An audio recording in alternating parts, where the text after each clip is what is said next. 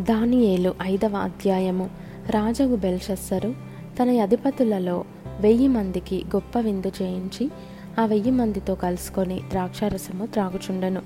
బెల్షస్సరు ద్రాక్షారసము త్రాగుచుండగా తానును తన అధిపతులను తన రాణులను తన ఉపపత్నులను వాటిలో ద్రాక్షారసము పోసి త్రాగునట్లు తన తండ్రియగు నెబుకద్నెజరు ఎరుషలేములోని ఆలయములో నుండి తెచ్చిన వెండి బంగారు పాత్రలను తెమ్మని ఆజ్ఞ ఇచ్చెను. అందుకు వారు ఎరుషలేములోని దేవుని నివాసమగు ఆలయంలో నుండి తీసుకున్న సువర్ణోపకరణములను తెచ్చి ఉంచగా రాజును అతని అధిపతులను అతని రాణులను అతని ఉపపత్నులను వాటిలో ద్రాక్షారసము పోసి త్రాగిరి.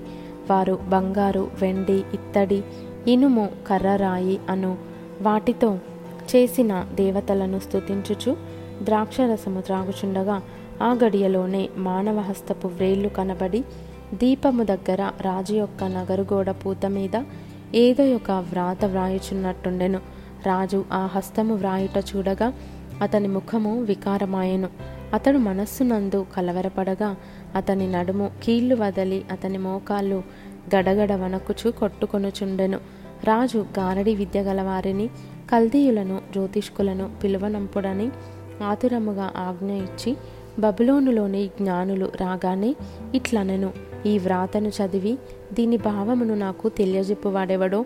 వాడు ఊదారంగు వస్త్రము కట్టుకొని తన మెడను సువర్ణమయమైన కంఠభూషణము ధరింపబడిన వాడై రాజ్యములో మూడవ అధిపతిగా ఏలును. రాజు నియమించిన జ్ఞానులందరూ అతని సముఖమునకు వచ్చిరి గాని ఆ వ్రాత చదువుటయైనను దాని భావము తెలియజెప్పుటయైనను వారి వల్ల కాకపోయెను. అందుకు రాజగు బెల్షస్సరు మిగుల భయాక్రాంతుడై తన అధిపతులు విస్మయముందునట్లుగా ముఖ వికారము గలవాడాయను. రాజునకును అతని అధిపతులకును జరిగిన సంగతి రాణి తెలుసుకొని విందు గృహమునకు వచ్చి ఇట్లనెను. రాజు చిరకాలము జీవించునుగాక నీ తలంపులు నిన్ను కలవరపరచనీయకుము. నీ మనస్సు నిబ్బరముగా ఉండనిమ్ము. నీ రాజ్యములో ఒక మనుష్యుడున్నాడు. అతడు పరిశుద్ధ దేవతల ఆత్మ గలవాడు.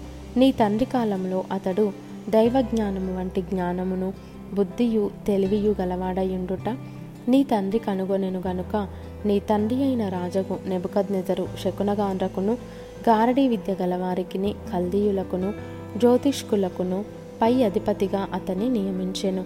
ఈ దానియలు శ్రేష్టమైన బుద్ధి గలవాడై కళలు తెలియజేయుటకును మర్మములు బయలుపరచుటకును కఠినమైన ప్రశ్నలకు ఉత్తరం ఇచ్చుటకును జ్ఞానమును తెలివియు గలవాడుగా కనబడెను. గనుక ఆ రాజు అతనికి బెల్తెషాజరు అను పేరు పెట్టెను. ఈ దానియేలును పిలువనంపము. అతడు దీని భావము నీకు తెలియజెప్పును. అప్పుడు వారు దానియేలును పిలువనంపించిరి. అతడు రాగా రాజు ఇట్లనెను. రాజగు నా తండ్రి యూదయలో నుండి ఇక్కడికి తీసుకుని వచ్చిన చెర సంబంధమగు యూదులలో నుండి దానియేలు నీవే గదా. దేవతల ఆత్మయు వివేకమును బుద్ధియు విశేష జ్ఞానమును నీ అందున్నవని నిన్ను గూర్చి వింటిని. ఈ వ్రాత చదివి దాని భావము తెలియజెప్పవలెనని జ్ఞానులను గారడి విద్య గలవారిని పిలిపించి తిని గాని వారు ఈ సంగతి యొక్క భావమును తెలుపలేకపోయిరి. అంతర్భావములను బయలుపరచుటకును కఠినమైన ప్రశ్నలకు ఉత్తరమిచ్చుటకును నీవు సమర్థుడవని నిన్ను గూర్చి వినియున్నాను గనుక ఈ వ్రాతను చదువుటకును దాని భావమును తెలియజెప్పుటకును నీకు శక్యమైన ఎడల నీవు ఉదారంగు వస్త్రము కట్టుకొని మెడను సువర్ణ కంఠభూషణము ధరించుకొని రాజ్యములో మూడవ అధిపతివిగా ఏలుదువు. అందుకు దానియేలు ఇట్లనను. నీ దానములు నీ యొద్ద నుంచుకొనుము. నీ బహుమానములు మరి ఎవనికైనా నిమ్ము. అయితే నేను ఈ వ్రాతను చదివి దాని భావమును రాజునకు తెలియజెప్పెదను. రాజా చిత్తగించుము. మహోన్నతుడగు దేవుడు మహర్దశను రాజ్యమును ప్రభావమును ఘనతను నీ తండ్రియగు నెబుకద్నెజర్నకు ఇచ్చాను. దేవుడు అతనికిట్టి మహర్దశ ఇచ్చినందున తానెవరిని చంపగోరెనో? వారిని చంపెను. ఎవరిని రక్షింపగోరెనో? వారిని రక్షించెను. ఎవరిని హెచ్చింపగోరెనో? వారిని హెచ్చించెను. ఎవరిని పడవేయగోరెను? వారిని పడవేసెను. కాబట్టి సకల రాష్ట్రములను జనులను ఆయా భాషలు మాట్లాడువారును. అతనికి భయపడుచు అతని ఎదుట వణకుచు నుండిరి. అయితే అతడు మనస్సును అతిశయించి బలాత్కారము చేయుటకు అతని హృదయమును కఠినము చేసుకొనగా దేవుడు అతని ప్రభుత్వము అతని యొద్ద నుండి తీసివేసి అతని ఘనతను పోగొట్టెను. అప్పుడు అతడు మానవుల యొద్ద నుండి తరమబడి పశువుల వంటి మనసు గలవాడాయను. మహోన్నతుడకు దేవుడు మానవుల రాజ్యములలో ఏలుచు ఎవరిని స్థాపింపగోరును? వారిని స్థాపించునని అతడు తెలుసుకొని వరకు అతడు అడవిగాడిదల మధ్య నివసించుచు పశువుల వలె గడ్డిమేయుచు ఆకాశపు మంచు చేత తడిసిన శరీరము గలవాడాయను. బెల్షస్సరు అతని కుమారుడవగు నీవు ఈ సంగతి అంతయు ఎరిగియుండియు నీ మనస్సును అణుచుకొనక పరలోకమందున్న ప్రభువు మీద నిన్ను నీవే హెచ్చించుకొంటివి.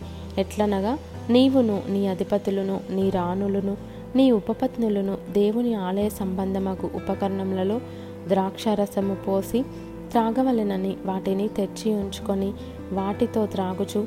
చూడనైనను విననైనను గ్రహింపనైనను చేత కాని వెండి బంగారు ఇత్తడి ఇనుము కర్ర రాయి అను వాటితో చేయబడిన దేవతలను స్తుతించి తిరిగాని. నీ ప్రాణమును నీ సకల మార్గములను ఏ దేవుని వశమున ఉన్నవో ఆయనను నీవు గనపరచలేదు కావున ఆయన ఎదుట నుండి ఈ అరచేయి వచ్చి ఈ వ్రాతను వ్రాసెను. వ్రాసిన శాసనమేదనగా మెనే మెనే టెకెల్ ఫార్సిన్ ఈ వాక్యభావమేమనగా మినే అనగా దేవుడు నీ ప్రభుత్వ విషయంలో లెక్కచూచి దాన్ని ముగించెను. టెకేల్ అనగా ఆయన నిన్ను త్రాసులో తూచగా నీవు తక్కువగా కనబడితివి. ఫెరెస్ అనగా నీ రాజ్యము నీ యొద్ద నుండి విభాగింపబడి మాదీయులకును పారసీకులకును ఇయ్యబడును. బెల్షస్సరు ఆజ్ఞ ఇయ్యగా వారు దానియేలునకు ఊదారంగు వస్త్రము తొడిగించి అతని మెడను బంగారపు హారము వేసి ప్రభుత్వము చేయుటలో అతడు మూడవ అధికారి అని చాటించిరి. ఆ రాత్రి అందే కల్దీయుల రాజగు బెల్షస్సరు హతుడాయను. మాదీయుడగు దర్యావేషు అరవది రెండు సంవత్సరముల వాడై సింహాసనము నెక్కెను.